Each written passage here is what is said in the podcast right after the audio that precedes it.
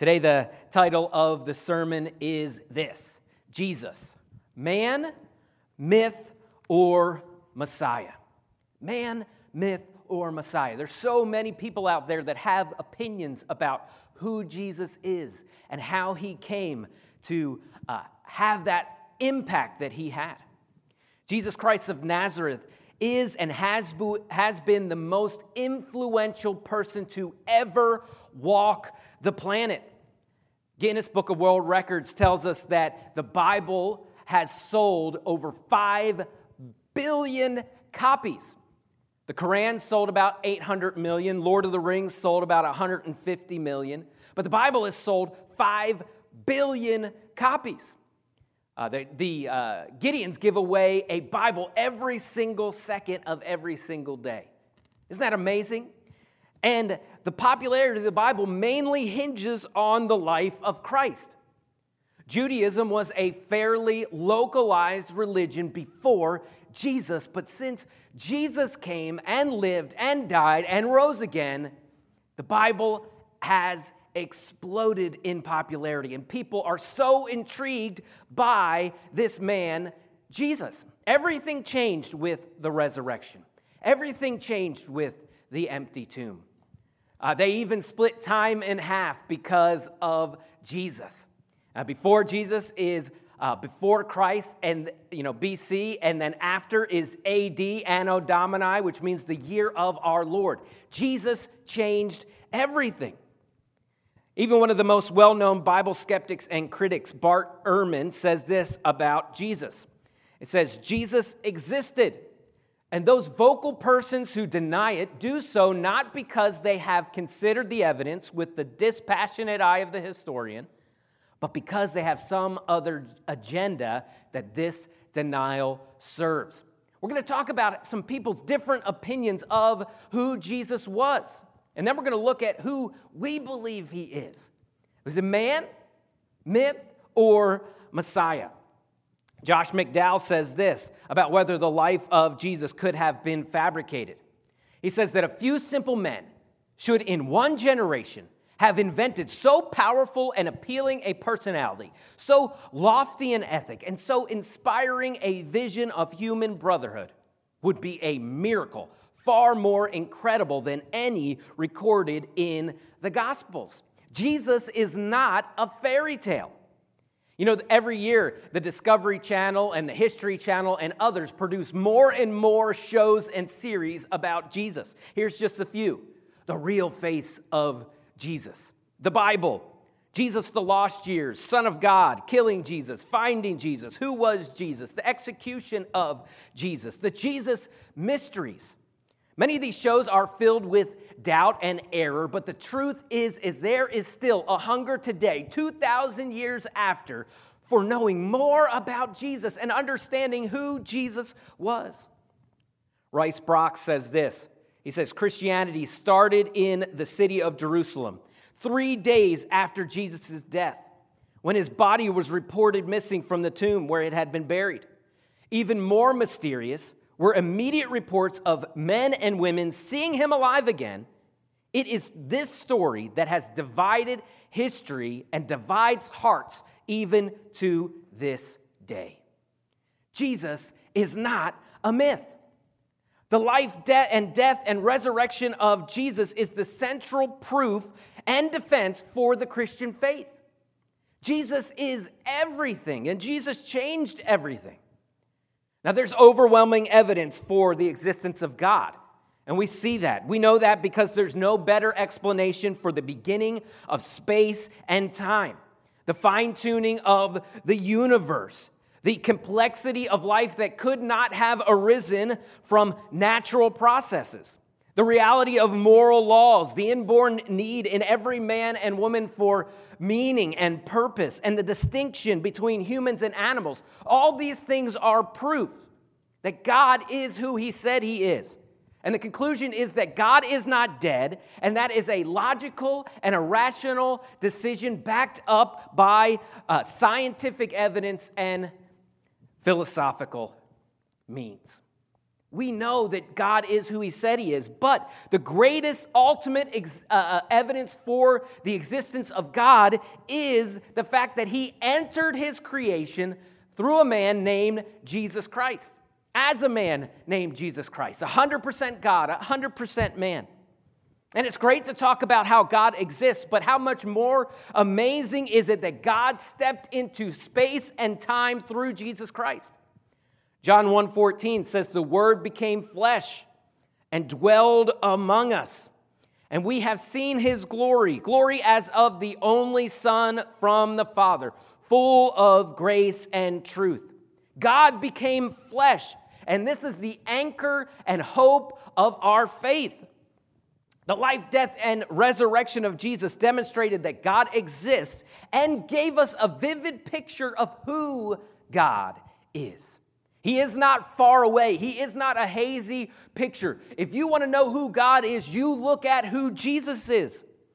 Jesus said in John 14, 9, He says, Whoever has seen me has seen the Father.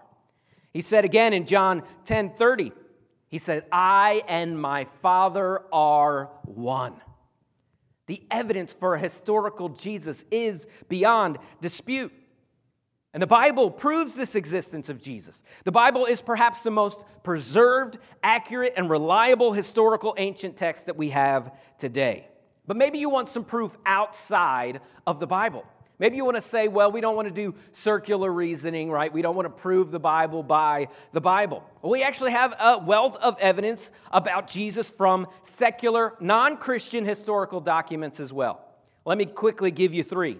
The first is this the Roman historian Tacitus in AD 115 wrote about the persecution of Christians under Nero and referenced the importance of Jesus' crucifixion.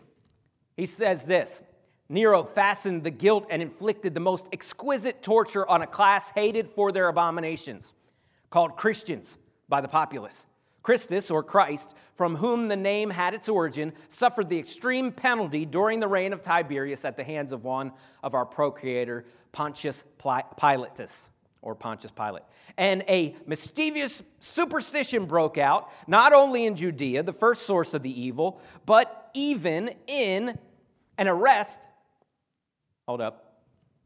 Even in, let me see here, but even in Rome, there we are an arrest was first made of all who pleaded guilty. Then, upon their information, an immense multitude was convicted. Mockery of every sort was added to their death. Covered with the skins of beasts, they were torn by dogs, perished, and were nailed to crosses, and were doomed to the flames and burnt to serve as nightly illumination when the daylight had expired. Man, this is obviously someone that hated Christians here, right? But they give us a reliable testimony that Christ lived, was tortured, killed on the cross, and because of this, people began to follow the teaching of Jesus Christ, and they were called Christians, and these Christians pled guilty to following Christ and were willing to die horrible deaths for their beliefs. This is from someone that was outside the church, outside of religion, that says these are who Christians were. Pliny the Younger, a Roman governor of Bithynia, wrote of Jesus' followers and an early church service where they proclaimed the deity of Christ. This is what he said. He said they were in the habit of meeting on a certain fixed day before it was light when they sang in alternate verses a hymn to Christ as to a God and bound themselves by a, a solemn oath not to wicked deed, but never to commit any fraud, theft, adultery, never to falsify their words, nor deny a trust when they should be called upon to deliver it up. After which it was their custom to separate and then reassemble to partake of food. Amen, right there, right? Uh, uh, but food of an ordinary and innocent kind. Wouldn't you have loved to be in that worship service? We're talking about that 2,000 years later. And a non Christian was dumbfounded by these Christians uh, worshiping Christ as if he were a God.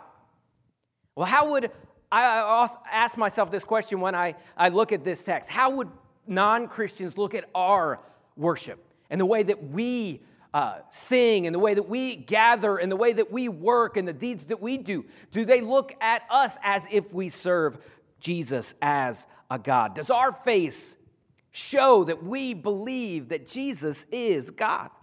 Are people dumbfounded by the oath that we have given not to defraud people or to commit adultery or to uh, steal or to do the things that we said that we would do? Is the way that we live a evidence for the risen Jesus? And this secular source even says that they ate together, they fellowshipped with one another, they were a family. Are you connected with a church family? Today's Easter, and it's often the time when people uh, get a little bit more excited about church maybe than they are the rest of the time of year. But I'm here to tell you today that if you don't have a church family, you are meant to have a church family. You cannot walk this Christian life alone. And we see in the early church that they ate together, they fellowshiped together. Do you love hanging out with other Christians? Are Christians your best friends?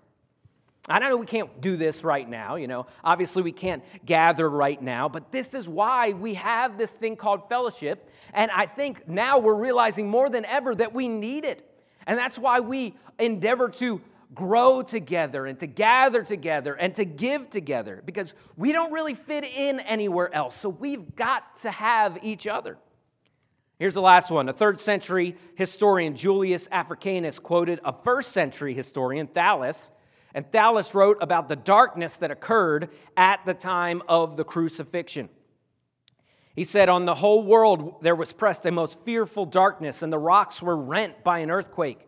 Many places in Judea and other districts were thrown down. This darkness appeared to me without reason, an eclipse of the sun. An eclipse cannot happen at any other time but the interval between the first day of the new moon and the last of the old. How then should an eclipse be supposed to happen when the moon is almost diametrically opposed to the sun? So, why do we read this? We read that because now we have three sources among many other sources of non Christian historians that gave us undeniable proof of Christ and the early church. But we don't even have to go outside the Bible. Why? Because the Bible is the most reliable historical document that we have. There are tens of thousands of ancient texts that we can rely on, copies of the Bible from all over the world. It is reliable. Now, some people would say that, that the Bible's only supporter is itself, but they forget that the Bible is not one book. The Bible is not written by one man like the Quran or the Book of Mormon. This is 40 authors over thousands of years who separately wrote pieces of scripture through inspiration of God. And the fact that these 66 books agree with each other without error is nothing short of an, a miracle ordained by God. But critics of Jesus still exist. And they try to compare Jesus to pagan deities, ancient deities like Horus of Egypt or Mithras of Persia. And they say that this legend of Jesus was derived from these other uh, ancient quote unquote deities, these mythical gods. But when you look at them, they do not compare even, uh, hold a candle to who Jesus was. They even tried to compare Jesus to people like Marilyn Monroe and JFK or Elvis and that, there, that maybe Jesus' legend grew over time to mythical proportions. But Jesus even uh, addressed these type of claims in Matthew 16, 13. Jesus asked his disciples, Who do you say the Son of Man is? And they, they said, Some say John the Baptist, others say Elijah, others Jeremiah or one of the prophets. And he said to them, But who do you say that I am? Simon Peter replied, You are the Christ, the Son of the living God. And Jesus answered and said, Blessed are you, Simon Barjona, for flesh and blood has not revealed this to you, but my Father who is in heaven. The question that Jesus asked the disciples is the question that each and every one of us have to answer for ourselves. Who do you say that Jesus is? Jesus is not a myth. Jesus is not just a man. And the fact is that any reliable scholar, biblical and non biblical, believe that these following things happen that Jesus lived approximately 2,000 years ago. Jesus died by Roman crucifixion. He was buried most likely in a private tomb. Soon afterwards, the disciples were discouraged, bereaved, and despondent, having lost all hope. Jesus' tomb was found empty very soon after his burial. The disciples encountered what they believed was a risen Christ. And due to that experience, the disciples' lives were thoroughly transformed. And now they were willing even to die for this person that they had abandoned only a few days before. The proclamation of Christ's resurrection took place very early in the beginning of the church history, and the disciples' public testimony and preaching of the resurrection took place in the city of Jerusalem, where Jesus had been crucified and buried shortly there before. Why am I telling you this stuff? I'm telling you because you have felt the pressure to say, well, maybe this all isn't what I think it is. Maybe this man called Jesus is just a man. And you're going to feel the pressure from culture. You're going to feel the pressure from college professors. You're going to feel the pressure from people at work. Why do you worship Jesus as if he was a God? Because he is and he's risen. And the one that can die and raise himself from the dead, I'm with that guy. Almost every respectable scholar believes those facts that we just gave. And the only plausible explanation is that Jesus actually died, rose from the grave, because how else could Christianity have started in the very place that it would have been so easy to disprove? Sure, maybe thousands of miles away they could have still worshiped Jesus. But these people saw him die. They saw him beat. They saw him hanging on a cross. They saw him buried, and they had given up on Christ. They had turned their backs on him. And then they went back to their own old lives. But then they saw an empty tomb. Then they saw the risen Savior. Then they saw the ascension of Christ to heaven. And at one point, 500 people at the same time saw a risen Jesus. And they immediately were emboldened to give up everything to tell others about Christ and even to die for him. I've never heard of two people having the same hallucination at the same time. But how much even more amazing is it that 500 people saw them at once. 500 people saw Jesus risen from the dead. Two eyewitnesses are enough to commit uh, uh, to convict a murderer. How much more can we believe the eyewitness account of 500 people? And when the New Testament was written, many of these people were still alive and were interviewed by Paul to get information from them. It says in 1 Corinthians 15 4 says that he was buried, Jesus, and that he was raised on the third day according with scriptures, and that he appeared to Cephas, and then to the 12. He appeared to Peter, then to the disciples, and then he appeared to more than 500 brothers at one time, most of whom are still alive, though some have fallen asleep. Then he appeared to James and to all the apostles.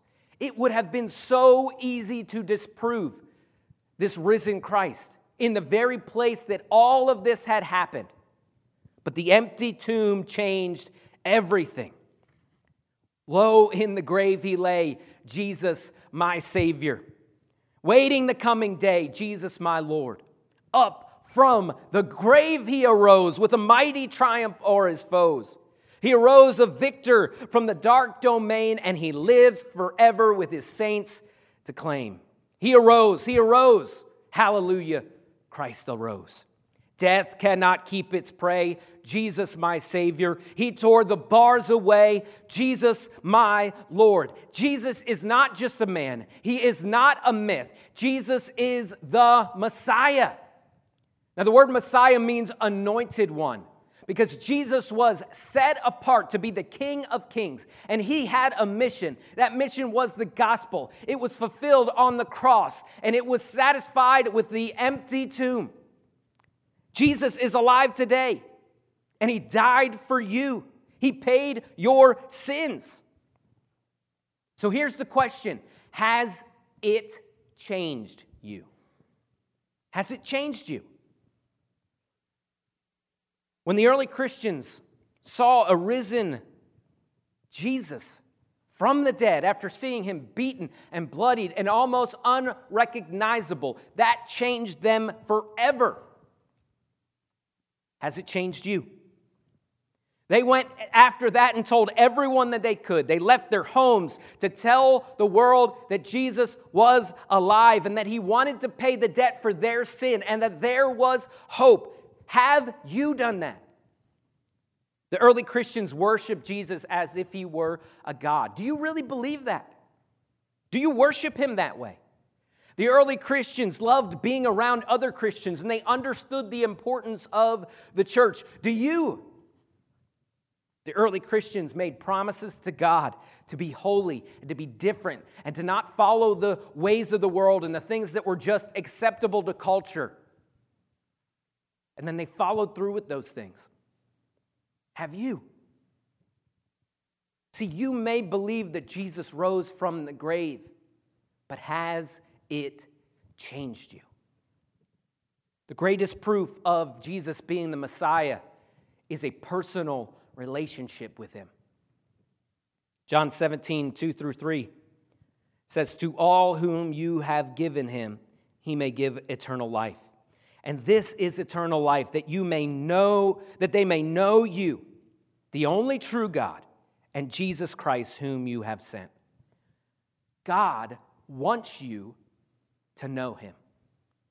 It's not just a, a thing to uh, check off, it's not just some facts to understand.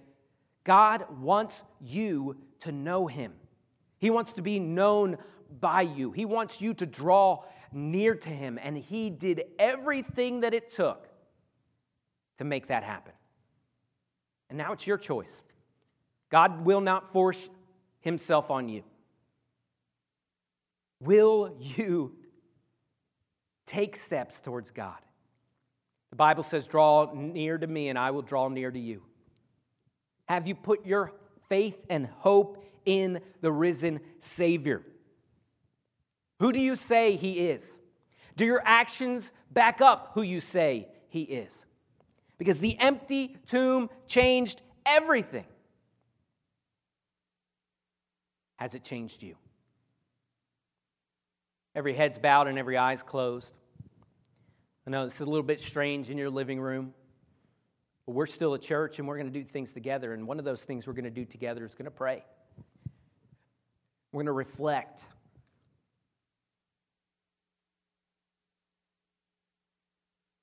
We just talked about who Jesus is.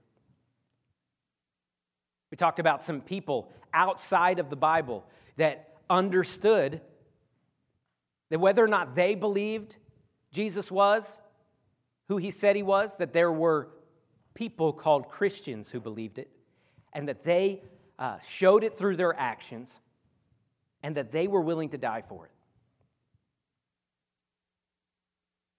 Now, there's a good chance that God's not going to ask you to die for your Christianity. Maybe someday that would happen. Maybe you would face something like that, but the chances are is not that you're going to have to die for Christianity, die for Christ, for Jesus in the name of Christ. The thing that you're going to have to decide is whether or not you're going to live for Him. As they play, let's let this soak on our hearts. Let the, let's the, these thoughts just wash over us. Who do I say He is? And do my actions support that I believe in a risen Savior that paid for my sins. You continue to pray and sing out.